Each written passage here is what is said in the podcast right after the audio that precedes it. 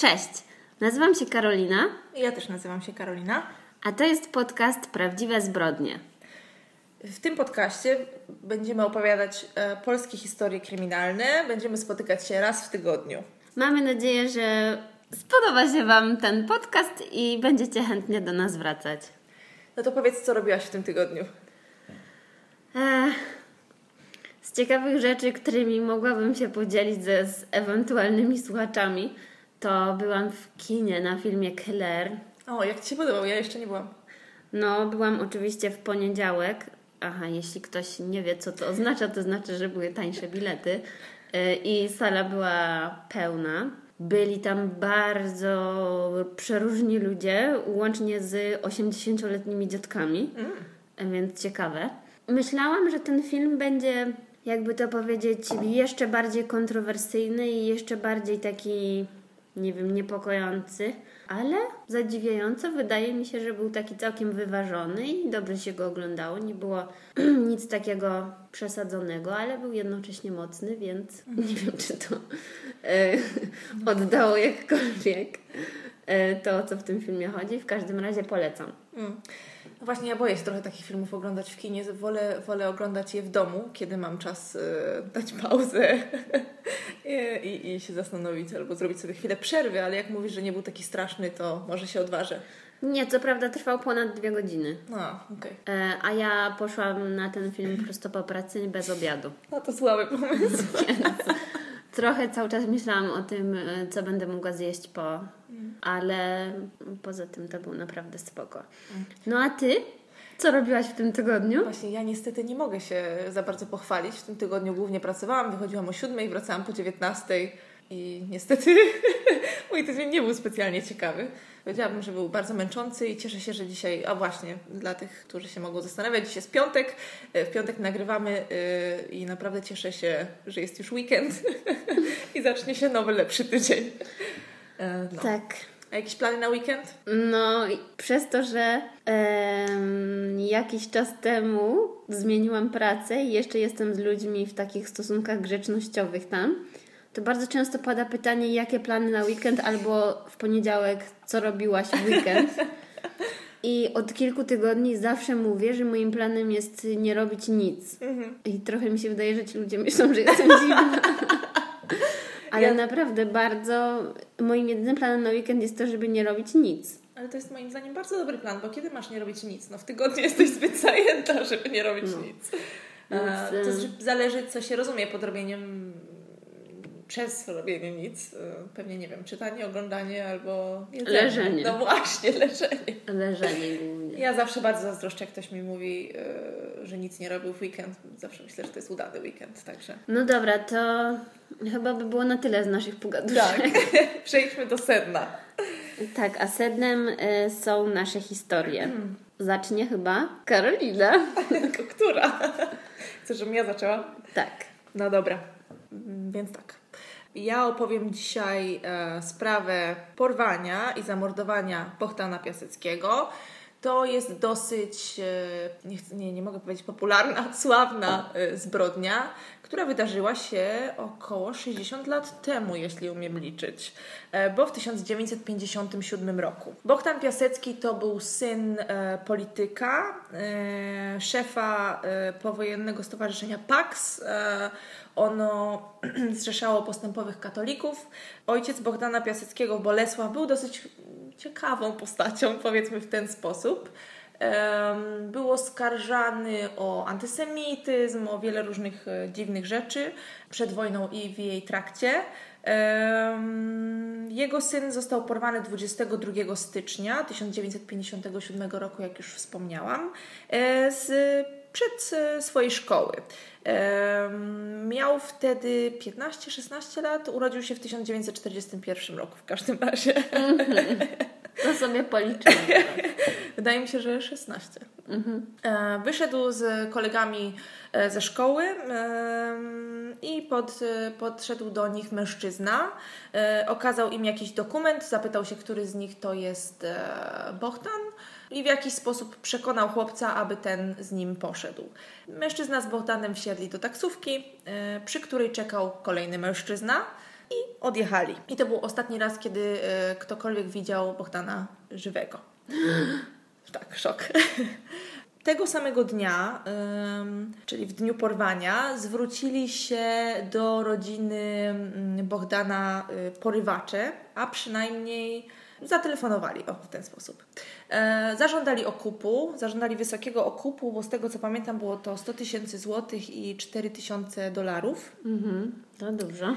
Tak, i przez pięć dni bawili się z rodziną Bohdana, angażując w to osoby z otoczenia jego ojca, jego współpracowników i wysyłali ich w różne miejsca, gdzie zostawiali im wiadomości, a to listy, a to telefony, z budynku do budynku, w różnych dziwnych miejscach ukrywali e, informacje dla nich i to trwało e, pięć dni.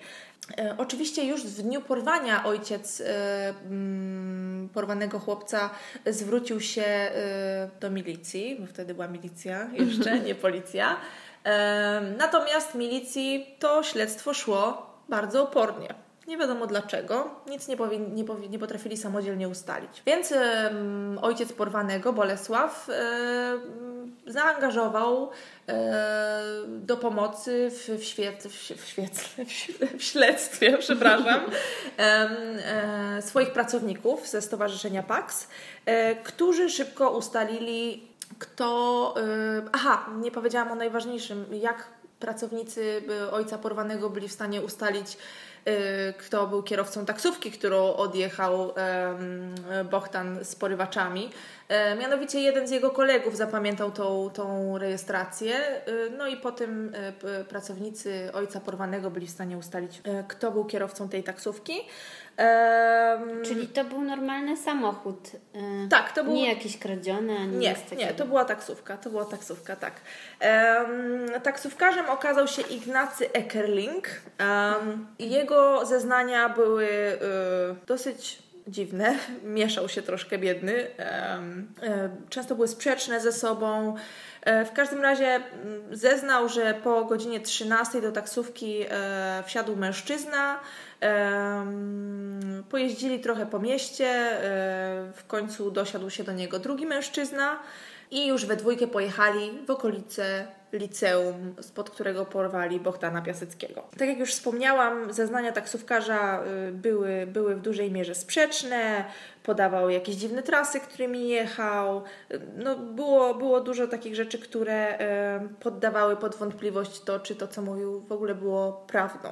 Ale czyli teoretycznie e, oni jechali tą taksówką razem z tym chłopaczkiem. Tak, tak, tak. I o tym nie wspomniał nic ten kierowca? E, nie, wspomniał, oczywiście tak, tak, że o Jezus Maria, tak, że razem pojechali, kierowca wspomniał, że pojechali razem pod szkołę chłopaka, e, obo, oboje męż, obu mężczyzn wysiadło mm. z taksówki, jeden czekał przy taksówce, jeden poszedł i wrócił właśnie zaraz z Bohdanem. W trójkę wsiedli do tej taksówki i pojechali z powrotem, z tego co pamiętam to był budynek sądu, pod którym wsiadł mężczyzna numer dwa mhm. do taksówki. I to nie było wcale podejrzane, że biorą jakiegoś chłopaczka i pewnie mówili coś w tej taksówce. Szczerze mówiąc, y, nie mam pojęcia. W ogóle postać tego kierowcy jest dosyć dziwna. Zeznawał wielokrotnie, no plątał się, wersja od wersji się różniła. W końcu e, po, po tych wielu, wielu e, przesłuchaniach wyszło na jaw, że prawdopodobnie był on po prostu uczestnikiem, jakby brał udział, e, czy też był może współpracownikiem porywaczy, o w ten sposób. Mhm. W pewnym momencie po, wyszedł na, nawet taki fakt, że prawdopodobnie jego w ogóle w tej taksówce nie było i on tylko użyczył swojej taksówki porywaczom. Aha. Gdzieś znalazłam informację, że pojawił się świadek, który twierdził, że w ogóle go w tej taksówce nie było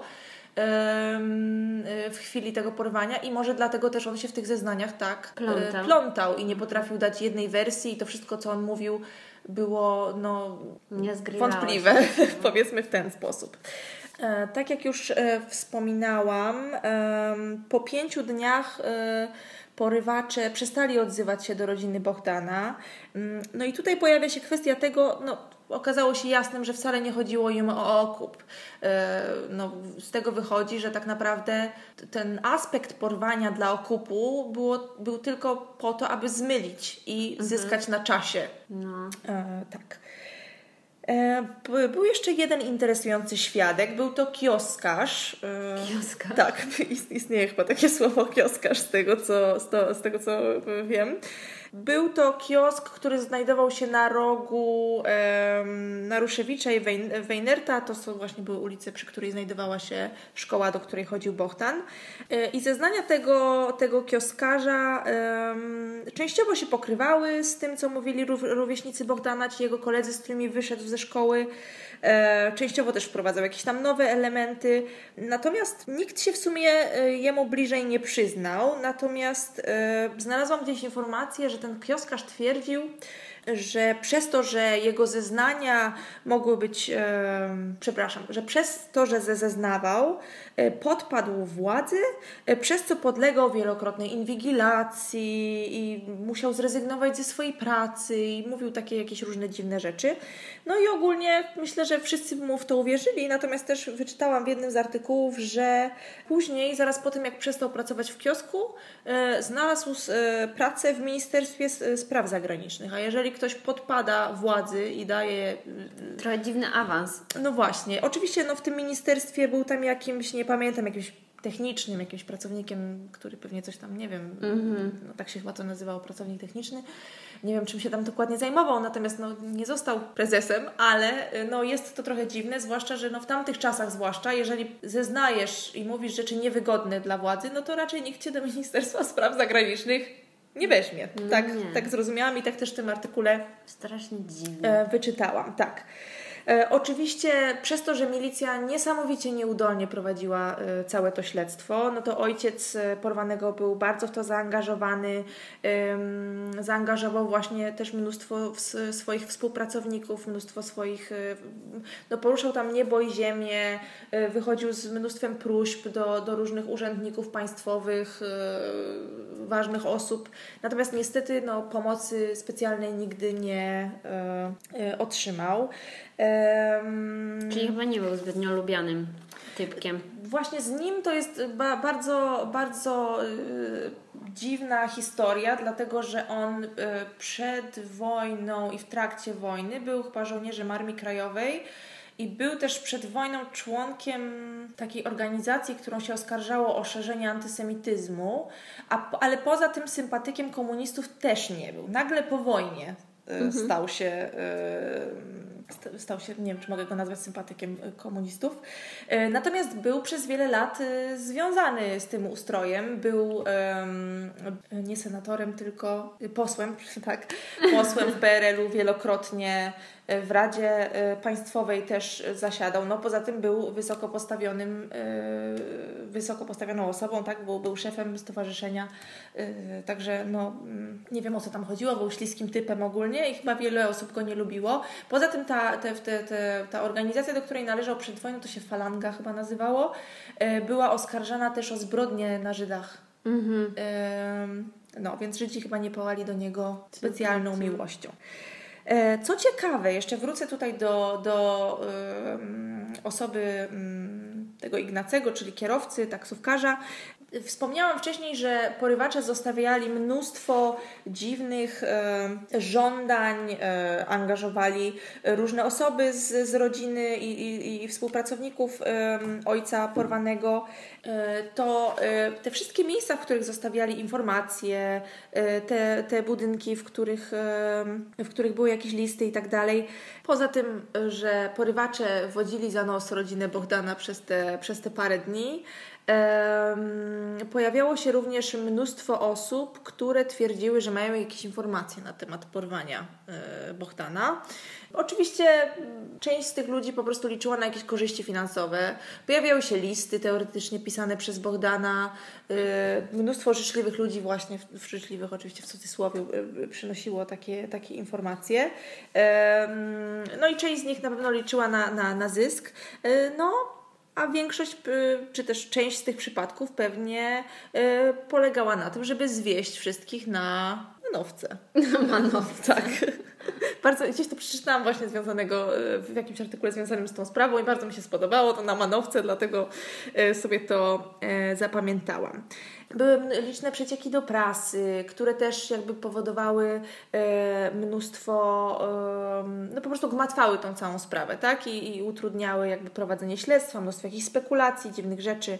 Oczywiście były dowody w, w tej sprawie. Jednym z istotnych dowodów było na przykład nagranie, nagranie, nagranie nagranie włosu. Wło... Przepraszam, nagranie głosu porywacza. Nagranie włosów porywacza.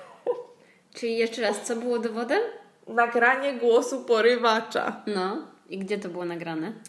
No, przy jednym z tych telefonów założono podsłuch, jak przez ileś tam dni. Aha, okay. Tak nagrywanie głosu porywacza, czy też jednego z, z tych porywaczy. Oczywiście byli, były też te, te, listy, które, które porywacze wysyłali, zostawiali te różne wiadomości w tych miejscach, które e, wcześniej e, wspomniałam. Tak, natomiast wszystko to jakimś cudem zniknęło. Zniknęło? Tak. I zaraz wyjaśnię, jak to się wszystko y, stało. To ewidentnie musieli mieć wtyki w milicji. Tak. Po raz kolejny wracam do, do Ekerlinga, czyli taksówkarza, czyli mhm. osoby, która brała udział w tym, w, tym, w tym całym porwaniu.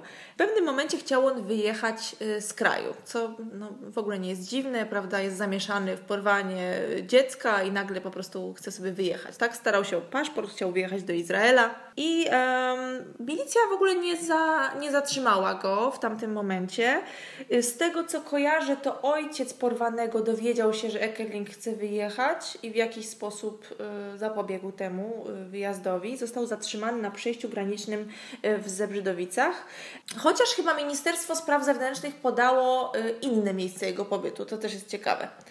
Boże, czyli tam każdy im sprzedawał inną historię. Tak, tam dlatego mówię, że to jest tak ciężkie. Ja sama przeczytałam to wszystko miliard razy i do tej pory naprawdę ciężko jest mi, jest tam tyle nazwisk, tyle jakichś instytucji i po prostu jakby wszyscy naraz próbowali utrudnić rozwiązanie. Tego yy, tak, wszyscy jakby źle życzyli po prostu temu, temu Bolesławowi. E, tak, no i udaremnili ten wyjazd taksówkarza Ekerlinga zamieszanego w, w, w porwanie. Ten oczywiście przed wyjazdem rzucił pracę, e, e, nie miał już gdzie mieszkać po tym, jak, jak mu udaremnili ten wyjazd. No i co ciekawe, nie dostał przydziału na mieszkanie z, z dzielnicy, tak, czy jak to się nazywało, Dzielnicowa Rada Narodowa, tak sobie coś tu zapisałam, ale właśnie z Ministerstwa Spraw Wewnętrznych. Mhm. I ponoć było to większe i lepsze mieszkanie niż to, które miał wcześniej. Przypadek. E, dokładnie. Co też u Ekerlinga zna, znaleziono różne dowody, na przykład miał jakieś plany dotyczące porwania, numery telefonów osób, które, były, które były zamieszane w to porwanie. Okazało się, że e, w każdym z budynków, w których były jakieś informacje zostawiane przez porywaczy, byli ludzie, którzy znali Ekerlinga, więc to wszystko było bardzo, bardzo y, śliskie. Tak, y, w pewnym momencie y, został on, y, Ekerling, został on aresztowany y, i został mu postawiony akt oskarżenia i to chyba było we wrześniu 59, ale zaraz po postawieniu y, aktu oskarżenia został zwolniony. Co? Tak. Rozprawa miała się odbyć w listopadzie, chyba tam 20. Czekaj, mam teraz taką myśl, no. bo może tą sprawą, taką e, właśnie tymi oskarżeniami i tak dalej, w pierwszej kolejności zajmowali się tacy mm, takie chłopki policyjne, nic nieznaczące. I jak no. oni na przykład przynosili, nie wiem, do tego biura czy tam e, czegoś e, te dowody, to nagle osoby wyżej postawione e, mówiły: Dobra, zostaw to, ja się tym zajmę. I one wtedy czyściły wszystko. Może być. To Może jest, być. To jest mój trop. No bo chociaż... Um...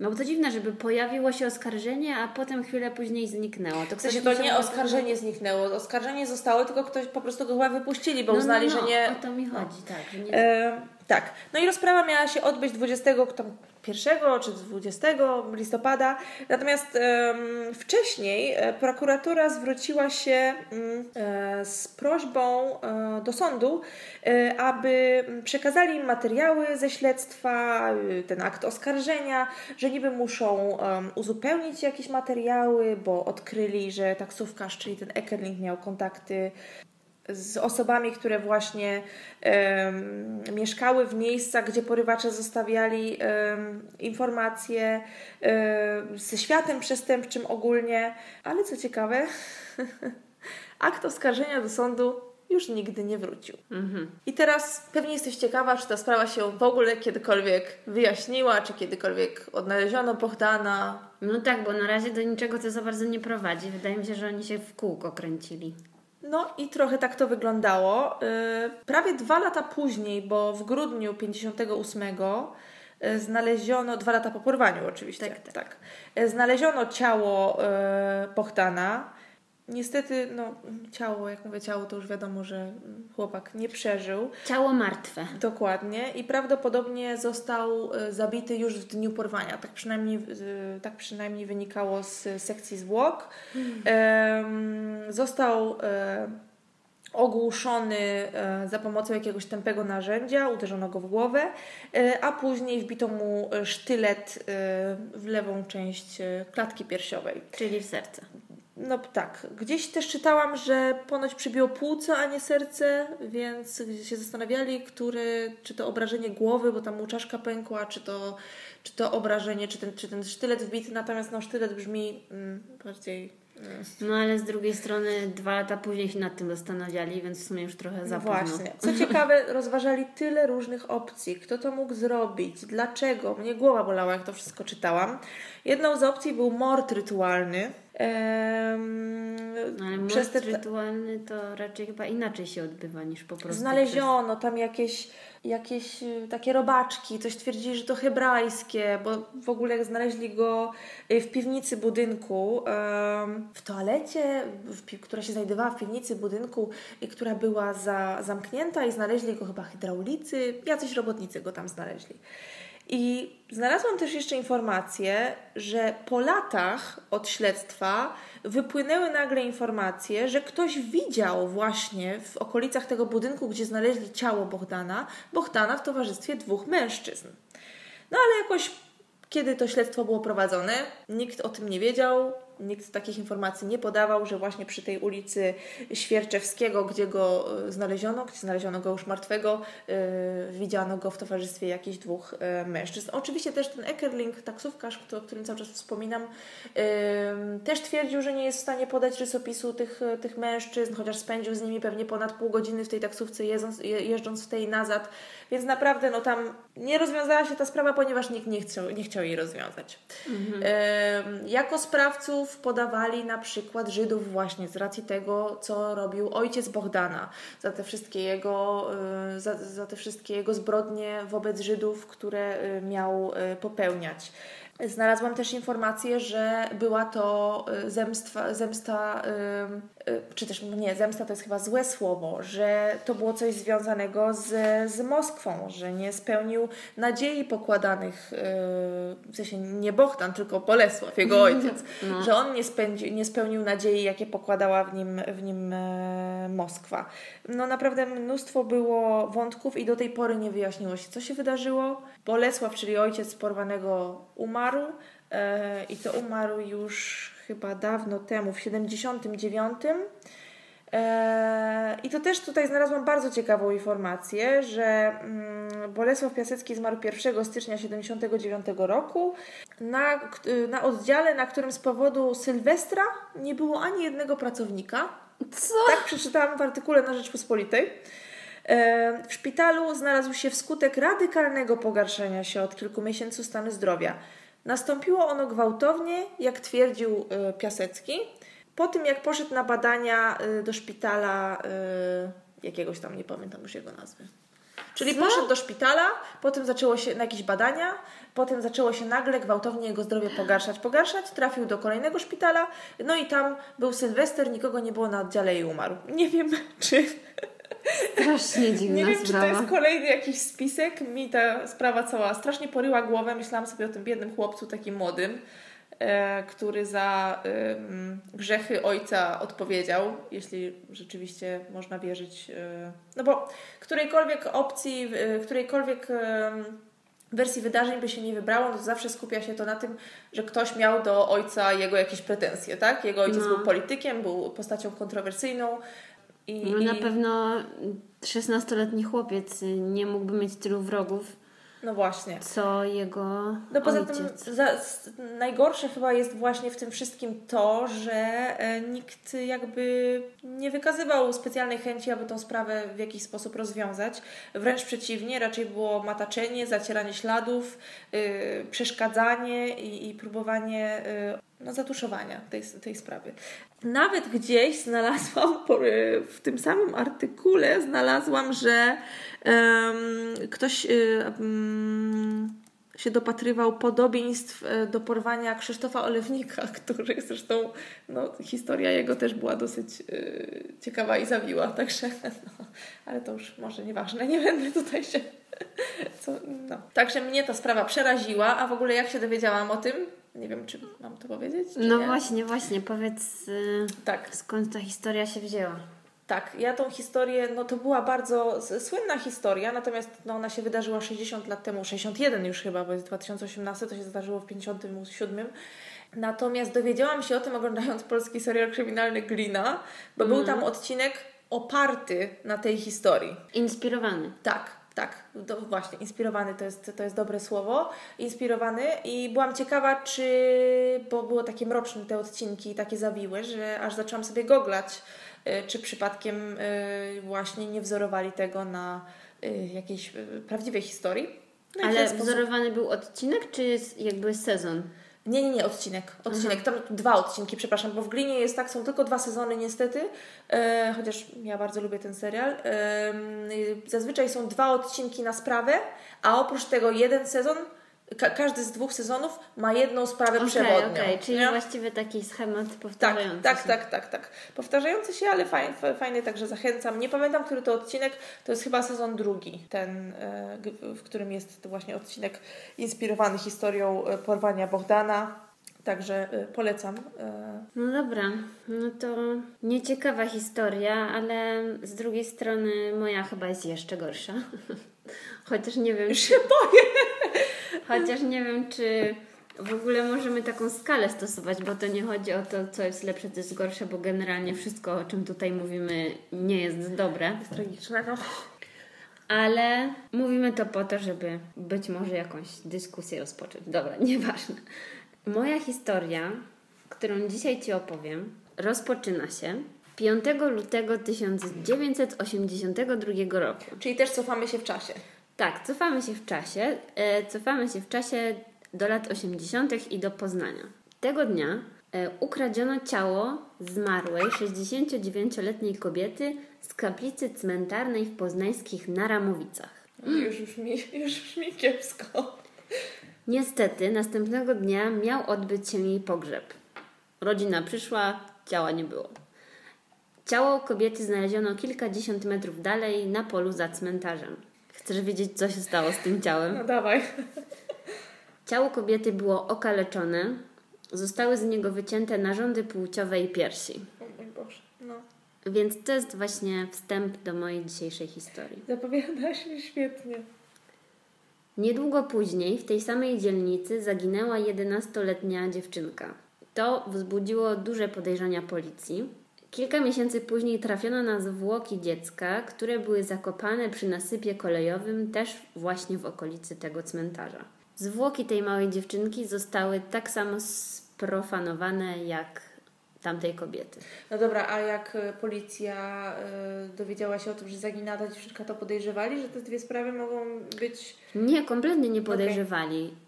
Kradzież e, zwłok kobiety tamtej w ogóle była jakimś dla nich absurdem. Nie, nie, bo tak w pewnym momencie powiedziałeś, że to zwróciło uwagę policji, to myślałam, że oczy, oczywiście zwróciłoby uwagę tak czy inaczej, jak ktoś porywa dziecko, ale chodziło mi o to, że myślałam, że może w jakiś sposób już wtedy było wiadomo, że jest to powiązane. Wiadomo było, że jest powiązane w momencie, gdy znaleźli zwłoki tej dziewczynki.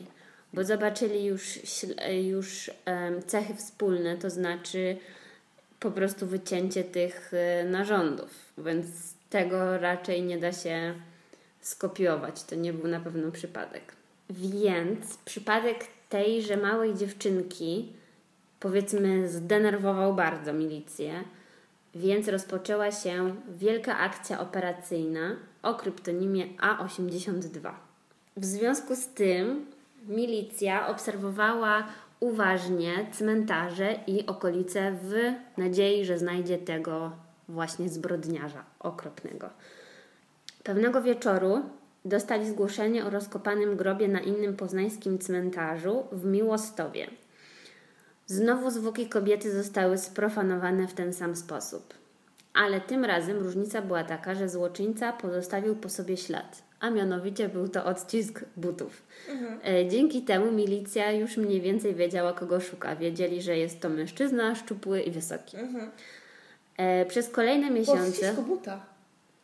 Tak, a akurat to nie, Myślę, że, że jest poważne, no bo... E, wysoki to rozumiem, no bo duża stopa sugeruje, ale, ale szczupły? Tak, że szczupły czy na przykład otyły, no to widać po tym jak... Aha, jak jest zapa... Tak, jak no, jest zapadnięte. No racja, nie pomyślałam. No, no, nie. To ty nie wiesz tego Głupota, z kryminalnym właśnie, co?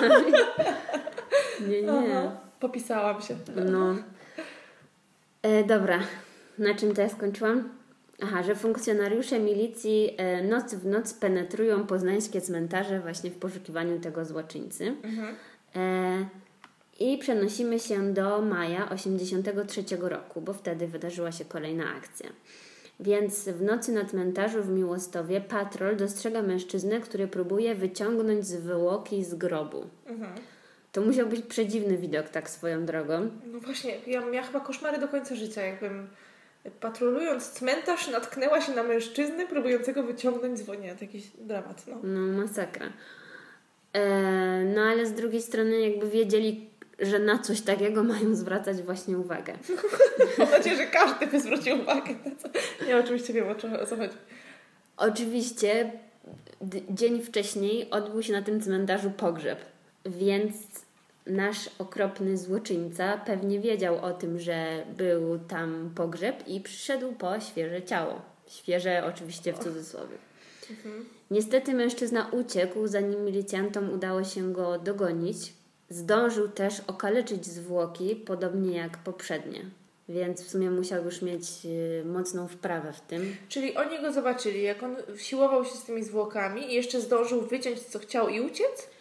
Tak, bo z o tego Jezu. co ja rozumiem, to on musiał potajemnie do tego grobu tam, nie wiem, wskoczyć czy coś.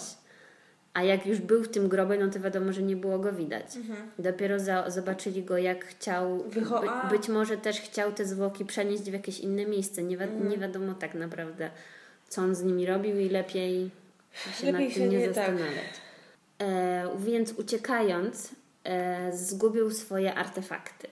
Była to łopata zawinięta w papier firmowy oznakowany pieczątką Polena Łaskarzew.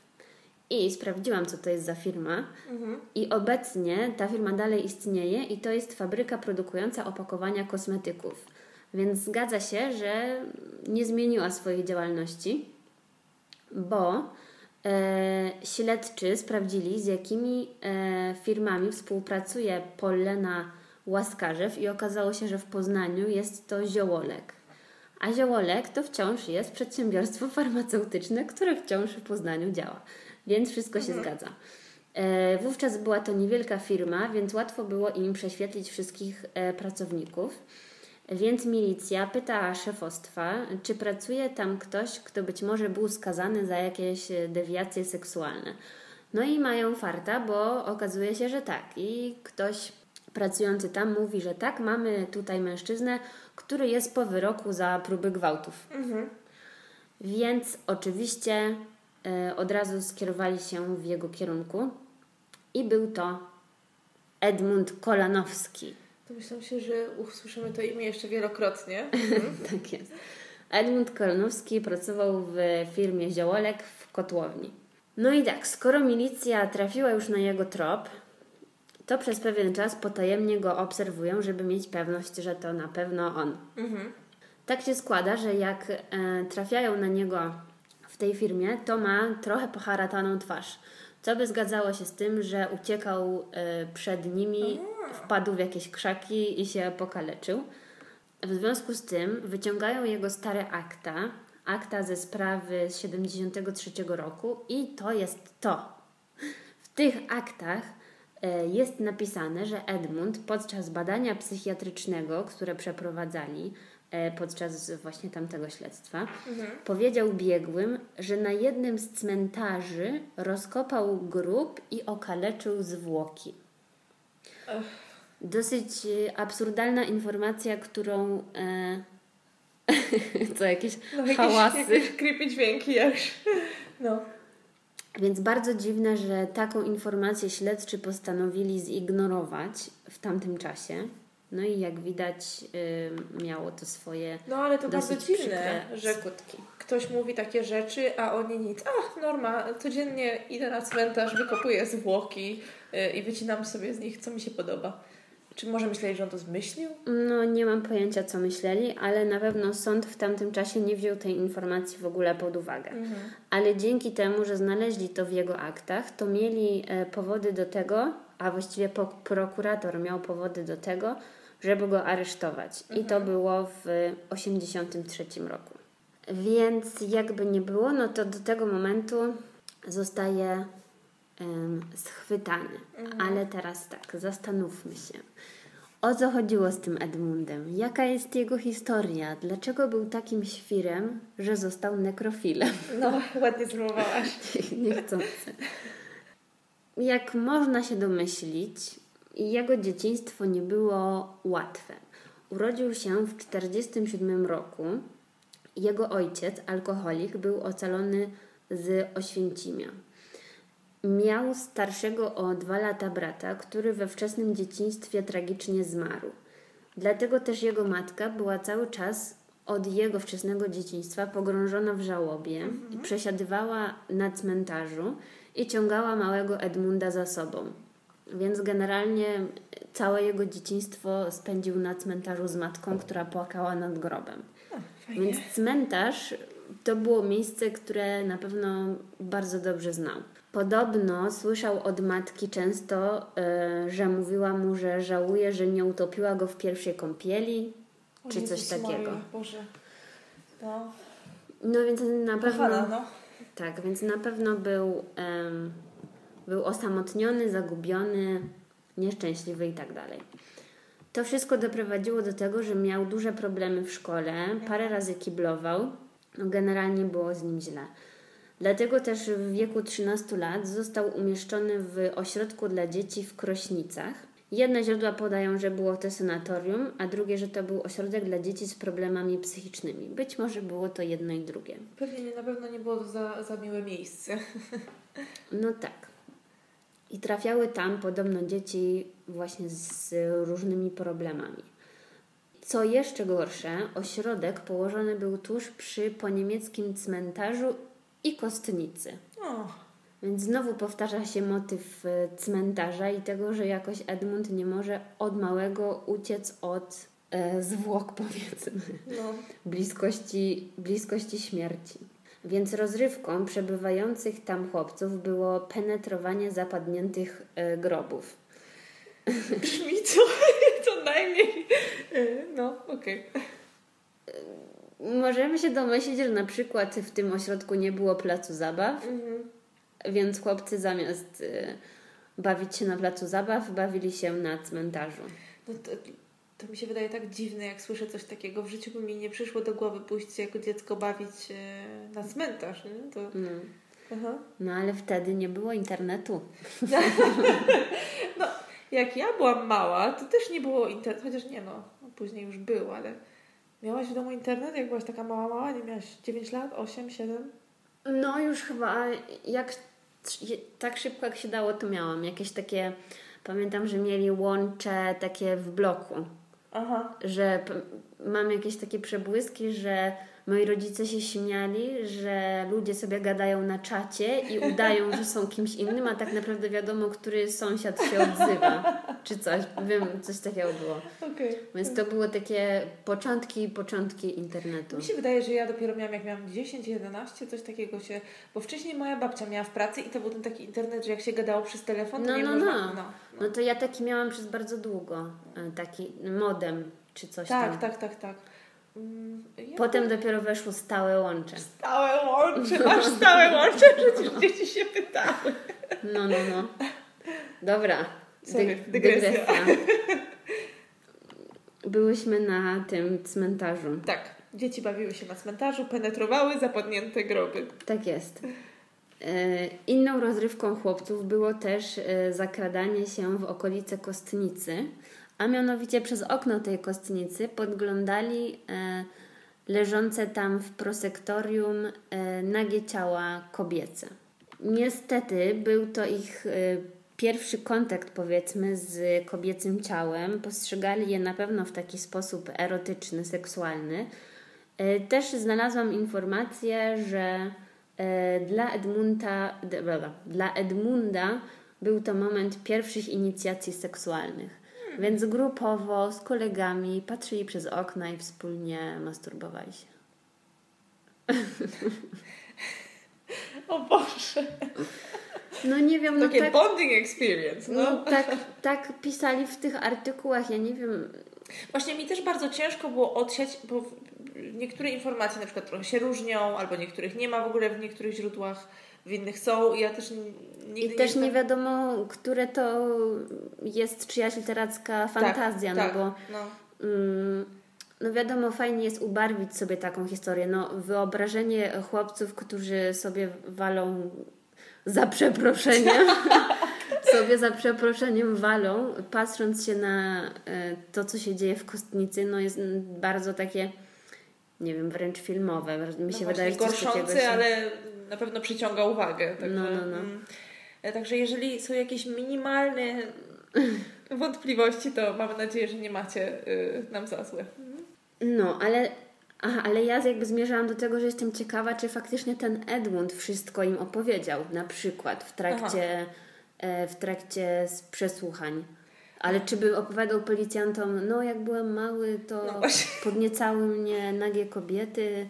Mhm. No nie A może wiem, może. psychiatrów, jak go, na pewno go ciągali na badania no. jakieś różne. Albo no, skoro wiedzieli w jakim ośrodku był, to pewnie nie trudno było y, dowiedzieć się, kim byli jego koledzy w tamtym okresie no tak, i od tak, nich tak. jakby nie dowiedzieć się. Chociaż też nie wiem, który dorosły, w miarę normalny mężczyzna no. przyznałby się do czegoś takiego. No. no może na kozetce płacząc na przykład. Albo może no. mówili, widzieliśmy go, od dziecka był nienormalny. No tak, bo to tak jest, na początku wszyscy mówią on taki miły, zawsze mówił dzień dobry, a potem... E... No, no. Potem tak, tego się można było po nim spodziewać. Oczywiście, niezły z niego zwyrol, no tak, tak. No, Dobra, kontynuując. Dobra, wychodzi z ośrodka. Mm, chyba tam spędził jakieś dwa lata, jeśli dobrze pamiętam. I nie było z nim zbyt dobrze po wyjściu z tego ośrodka. E, od razu praktycznie miał sprawę w sądzie dla nieletnich e, za, uwaga, napastowanie kobiet na plaży w celach erotycznych. Można sobie wyobrazić, o co chodziło. ja wciąż nie wiem, jak to miało wyglądać. Cele erotyczne. To, czemu nie mogli tego nazwać?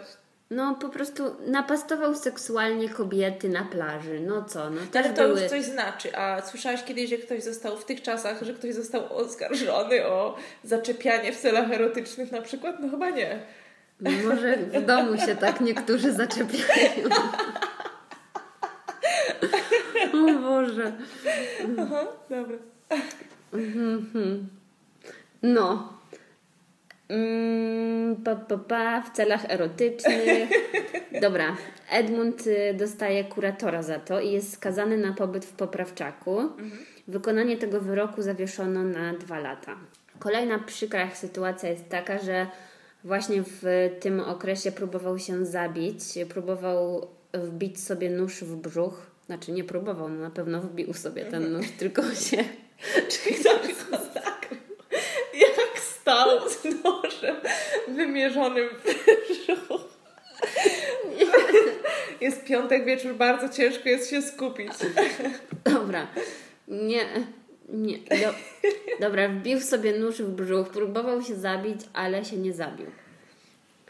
Co też inne ciekawe źródło mówi, że. Jezu, Karolina płacze ze śmiechu.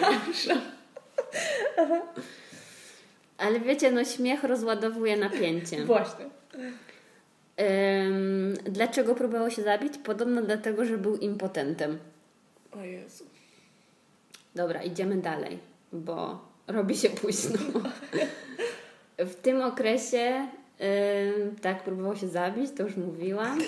W roku dziewię- 1966, to jest ważne, bo Edmund trafia wtedy pierwszy raz do więzienia za udział w bójce. Mhm. E, Spędza w więzieniu ponad rok. A odwiesili mu tą starą karę, czy to tylko za samo pobicie? E, Był tak długo. Tamta kara. Nie, chyba ci coś pomyliło. No bo mówię, że zawiesili na dwa lata. Tak, no. zawiesili na dwa lata, ale to był poprawczak. Aha, no, W ciągu dobra. tych dwóch lat zdążył pewnie dorosnąć. Mhm. Ja nie wiem dokładnie, jak tam jest z jego wiekiem w 66 roku, ale To trzeba chyba, umieć liczyć, no ale to Tak. nieważne. ale chyba już był w miarę młodym, dorosłym. Czyli recydywa w zasadzie, no. Tak, i trafia pierwszy raz do więzienia dopiero wtedy Mhm. za udział w bójce. No i tak jak mówiłam, spędza tam ponad rok. No i niestety podobno został tam dwukrotnie zgwałcony. No więc e, Nie ma szczęścia. jego s, s, jakieś seksualne różne, nie wiem, schorzenia, i dewiacje i wykorzystywania nie mają końca. Mhm. A no tak, bo to młody chłopiec trafia do więzienia. No. No dobra. Idziemy dalej z tą wspaniałą historią. Po wyjściu z więzienia wydarza się kolejna ciekawa rzecz w jego życiu, a mianowicie bierze ślub. O, Jakby to powiedzieć, ni z gruchy, ni z pietruchy. czyli z dupy. Bierze ślub z salową z jednego z poznańskich szpitali. Więc być może mm, nie mógł trafić na kobietę z prosektorium, trafił na kobietę ze szpitala. Czyli starał się znaleźć kogoś z podobnymi zainteresowaniami. Tak. Mhm. Z tą też kobietą ma dwie córki. No, więc współczujemy. No. Y, teraz mamy rok 1970. Mhm. Y, W październiku tego roku zamordował po raz pierwszy. A, czy już nie tylko zwłoki. Tak, tak, właśnie już idziemy coraz, coraz głębiej, że tak powiem. E, swoją ofiarę poznał na dworcu PKP w Poznaniu. Pierwotnie chciał ją zwabić do swojego domu i wykorzystać, jednak po drodze zmienił zdanie i też po drodze zabił ją, uderzając kilkakrotnie konarem drzewa. Konarem drzewa. No dosłownie konarem drzewa. Dlatego ja sobie wyobrażam, że to musiało być dosłownie po drodze. Czyli Bo on co wziął on- jej głowę i czy, czy... Aha, czy kij jakiś tam taki? A, okej, dobra. Ja konar w sensie myślałam upniu i myślałam... Nie. Okej, no sorry. Nie, nie. Ja przypuszczam, że oni szli sobie. Mhm. On stwierdził, że będzie romantyczny i powie jej, chodź, przespacerujemy się przez las. No, no. A ta biedna? No, a ta biedna dziewczyna pomyślała sobie, że jest przystojny i pójdzie z nim. A był? No ciężko wiedząc o jego czynach y, powiedzieć, że był przystojny, ale zdjęcia jego są w internecie, nawet są nagrania. Na YouTubie jest odcinek Archiwum Zbrodni z całą tą sprawą opowiedzianą przez reporterów, więc jakby ktoś chciał wiedzieć, jak wyglądał i jak zeznawał Edmund, to możecie sobie sprawdzić. No taki, nie wiem, normalny typ. Normalny dorosły typ, chudy, takie, takie bardziej chuchro, trochę taki niewydarzony się wydawał, jeśli można tak go opisać. Mm, No i tak, zabił ją uderzając właśnie tym konarem drzewa. Gdy upewnił się, że jest martwa, po raz kolejny wyciął jej narządy płciowe. Czyli był na tyle miły, że chociaż poczekał, tak? Żeby na żywca jej nie ciąć. No tak, no ewidentnie to był jego y, jakiś motyw. Mhm. Bo on nie wycinał, z tego przynajmniej co wiemy, nie wycinał em, tych narządów kobietom, które żyły. Być może to było albo właśnie jakieś jego trofeum, które chciał sobie zachować, albo mm, może był na tyle miły, że nie chciał sprawiać im aż tak dużego bólu. No, miły w cudzysłowie. No, czyli co? Czyli mało go interesowało samo zabijanie pewnie, tylko była kwestia No raczej, tego, co potrzebuje. no raczej ten seks, myślę, najbardziej go interesował. Mhm. No ale to zaraz jeszcze do tego dojdziemy, bo Ach, no właśnie. bo będzie ciekawiej. Em, Więc tejże dziewczynie też wyciął narządy płciowe. Przyznał się do tego w śledztwie, bo co ciekawe, ciała tej, e, dziewczyna się nazywa Kazimiera, e, ciała tej Kazimiery nigdy nie odnaleziono. Po tym pierwszym akcie morderstwa zaczął znowu napadać na kobiety. To ewidentnie ta, to całe napięcie w nim rosło. E, Tym razem zaczął napadać kobiety e, w okolicach poznańskiego e, jeziora Rusałka. Romantycznie, no. Jeśli słuchają nas jacyś ludzie z Poznania, to pewnie kojarzą te wszystkie okolice, o których mówimy. W 1974 roku został skazany za trzy usiłowania gwałtów. Em, Skazali go na 9 lat, mm, ale po odbyciu 6 lat wyszedł na wolność i na szczęście nie miał już do czego wracać. Boże, ale przez ty- tyle razy był w więzieniu, w sądzie i nikt się nie zorientował, jaki to jest wyrok? No nie, nie miał do czego wracać. Matka i żona powiedziały mu, żeby spadał. Ale jego szczęście z kobietami trwało, ponieważ y, znalazł sobie kolejną.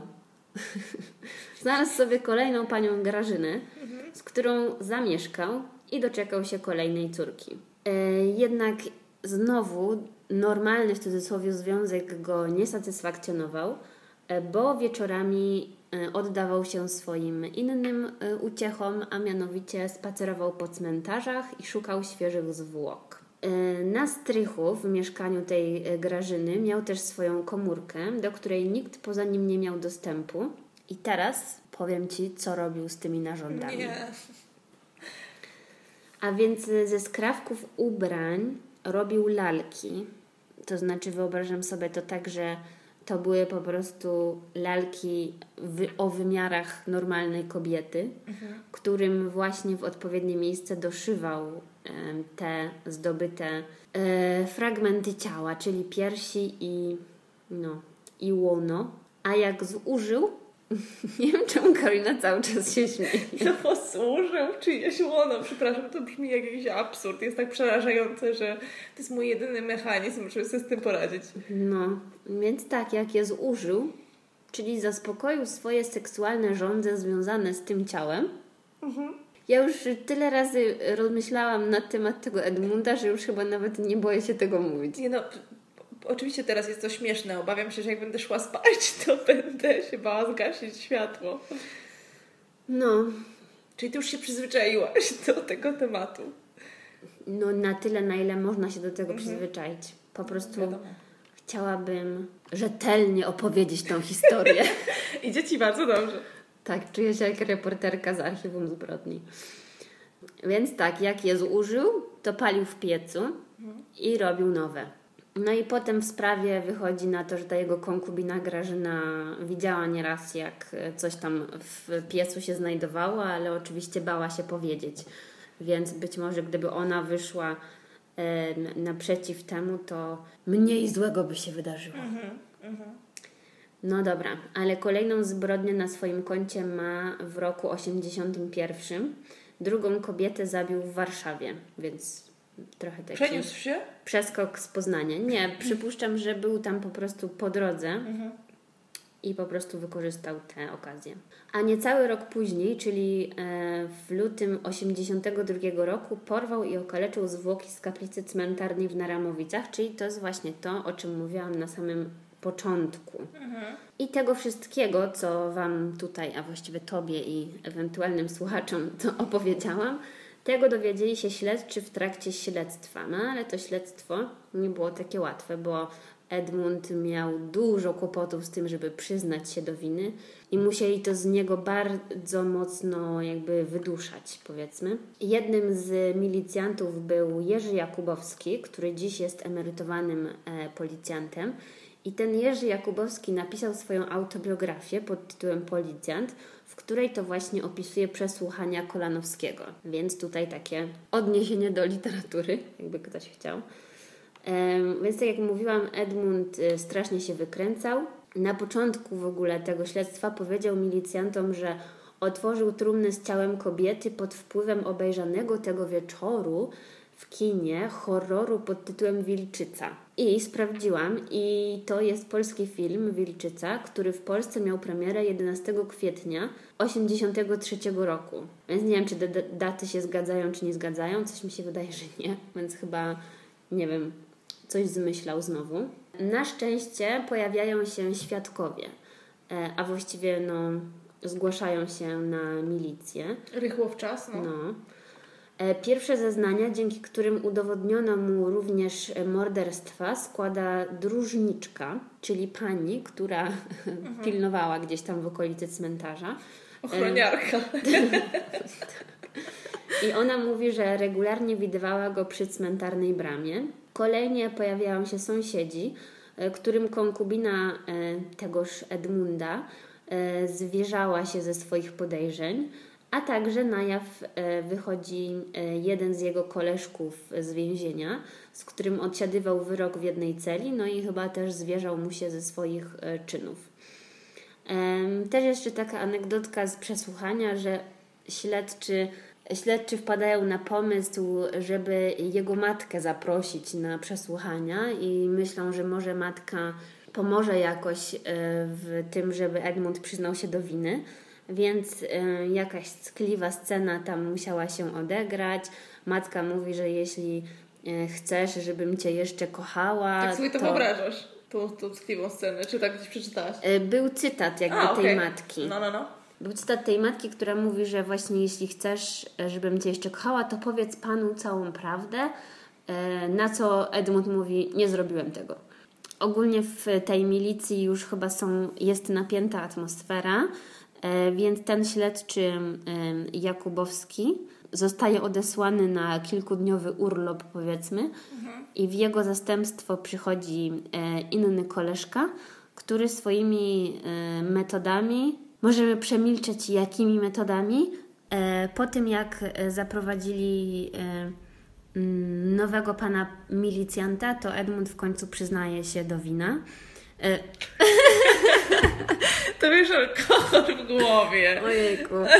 Dobra, zaraz będę pić wino. No. Ale wtedy Edmund Kolanowski przyznaje się do zabójstwa dziewczynki i do bezczeszczenia zwłok. I chciałabyś wiedzieć, co Edmund odpowiada na pytanie, dlaczego to zrobił? No. Więc tak, powiem jak on. Bo za każdym razem coś mi w głowie pikło. Poczułem potrzebę zdobycia świeżego ciała na łatki. On łatki nazywał to fajnie. Tak. To tak krawiecko bardzo, no. No tak, no w końcu łatki przyszywał, coś tam, nie wiem. E, no i jak już decyduje się na um, współpracę z milicją, to zaprowadza funkcjonariuszy na strych kamienicy i właśnie pokazuje im tą tajną komórkę, w której znajdują się te no, jego laleczki. Um, Jakieś tam były, czy wszystkie, co on z nimi robił później, bo mówiłaś, że zużywał je? No mówiłam, że je palił. Palił je, okej, okay. czyli a policja, przepraszam, milicja znalazła jakieś, jak poszli tam, czy? No, nie mam takiej informacji. A, okay. Dobra, tak mhm. mm, Nieistotne. A raczej skoro ich tam zaprowadził, no to musiał wcześniej posprzątać. Mhm. No ale nieważne. Posprzątać, Boże, jak to strasznie brzmi w takim kontekście. No. Um, co jeszcze milicja robi? Um, przez to, że sprawa jest tak obrzydliwa i, i też straszna, no wiadomo, to piszą o niej wszystkie e, polskie gazety. Więc milicja próbuje nawiązać kontakt z innymi, e, powiedzmy, nie wiem, jednostkami mhm. w innych miastach, e, szukając podobnych spraw w archiwach policyjnych szukając właśnie podobnych e, spraw na takim tle seksualnym, bo nie można wykluczyć, że e, nasz nekrofil Edmund ma na sumieniu jeszcze inne morderstwa. E, jego proces w poznańskim sądzie wojewódzkim rusza w styczniu w 1986 roku. E, w sądzie e, Kolanowski nie wygląda na wystraszonego i oświadcza, że wycofuje swoje zeznania ze śledztwa, bo zostały wymuszone biciem. I też właśnie fragment z tego e, pokazany jest w tym materiale archiwum zbrodni, co mówiłam, że można znaleźć na YouTubie, więc jakbyście chcieli zobaczyć, to, to polecam. W każdym razie, bardzo lubię powtarzać to e, super wtrącenie, e, sąd musi przez kilka miesięcy weryfikować wszystkie materiały, które zostały zebrane e, na tym etapie dochodzenia. Dlatego też proces trwa pół roku, ale 4 e, czerwca 1985 roku zapada ostatecznie wyrok skazujący Edmunda Kolonowskiego na karę śmierci z wyrokiem takim: trzykrotne zabójstwo i profanacja zwłok pięciu kobiet. Jakby w całej tej historii wydaje mi się, że trochę mało tego wyszło. Mhm. Wyobrażam sobie, że było tego znacznie więcej. Stracono go czy też zabito go mhm. przez powieszenie e, miesiąc później po zapadnięciu wyroku. Został pochowany na. Szybko. No tak, no. Znaczy nie wiem jak to tam wtedy było, ale przypuszczam, że był wyrok i, mhm. i już. Mm, został pochowany, to jest też takie trochę, nie wiem, jakaś ironia losu. Został pochowany na cmentarzu komunalnym w Miłostowie, czyli tym samym, na którym najczęściej sobie penetrował te groby. Ojejku. E, jeszcze z ciekawostek e, dotyczących tej sprawy to była to jedna, znaczy nie wiem czy jedna z ostatnich, w każdym razie kara śmierci ostatni raz w Polsce została wykonana w 1988 roku, więc od 89 zniesiono karę śmierci. Gdzieś jakąś liczbę wyczytałam, że pomiędzy chyba 50 którymś a tym 88 wykonano ponad 300 kar śmierci. Więc masakra. Mm, właściwie nie wiem, czy to jest dobry temat na dzisiejszy odcinek, ale można by się zastanowić nad tym, pytanie, nie odpowiadać na nie, ale zastanowić się nad tym, co jest lepsze, czy kara śmierci, czy dożywocie w więzieniu. Zabiłaś mnie teraz, to tak bardzo, bardzo głęboko zakończyłaś. Nie, to jeszcze nie koniec, bo e, znalazłam też artykuł z 2015 roku, w którym pisali, że być może e, jego grup zniknie z cmentarza, bo e, mieszkańcy generalnie się bardzo buntowali, że on w ogóle leży na tym cmentarzu, bo nie wiem, nie zasługuje na to czy coś takiego. A grup może, jak się okazało, grup może być na cmentarzu, dopóki ktoś go opłaca, czy nie wiem, Coś, no. wykupuje się być może na ileś tam lat w przód, e, więc areszt opłacił jego grup na 20 lat w przód, więc te 20 lat już minęło i jeszcze nie, przynajmniej nie znalazłam e, informacji, czy zapadła już ta decyzja, czy nie, ale bardzo możliwe, że właśnie jego e, wykopią, mhm. wykopią go. Um, Pozbędą no. się go z tego cmentarza. Tak, chodziło mi o to, że wykopią w przenośni dosłownie Aha, no. z tego cmentarza. Nice. E, taki chciałam dowcip zapodać na koniec. Przepraszam, zepsułam Ci dowcip. E, no, więc taka jest historia naszego polskiego nekrofila. Aha, i kolejna ciekawostka. W internecie piszą, jak mi nie wierzycie, to sprawdźcie, że jest to pierwszy taki przypadek na świecie, opisany przez lekarzy, w sensie przez lekarzy psychiatrów. Mhm. Więc jego historia mm, no, zaciekawiła na pewno wiele osób. Pod takim względem właśnie, bo od dzieciństwa, nie wiem czy mówię to, bo już mam jakąś wiedzę taką pseudopsychoanalityczną czy coś, mhm. Y, ale no widać taki pat pattern. Mhm. No tak, tak. Widać, że to wszystko się składa w jakąś bardzo pogmatwaną całość. Że jednak to dzieciństwo wcale nie jest takie. Bez znaczenia. Bez znaczenia, no. No nie, no ohydna historia. Nie wiem, czy zasnę dzisiaj. Ale jest piątek, więc możesz się. trochę się napić i tak. na pewno zaśniesz. Mamy nadzieję, że y, historie Wam się podobały. Y, jeśli y, Przynajmniej, że były interesujące. Właśnie, no może właśnie, niekoniecznie... podobały. No dobrze, dobrze, że mnie tu poprawiłaś, bo czy coś takiego może się podobać, to już jest. Yy...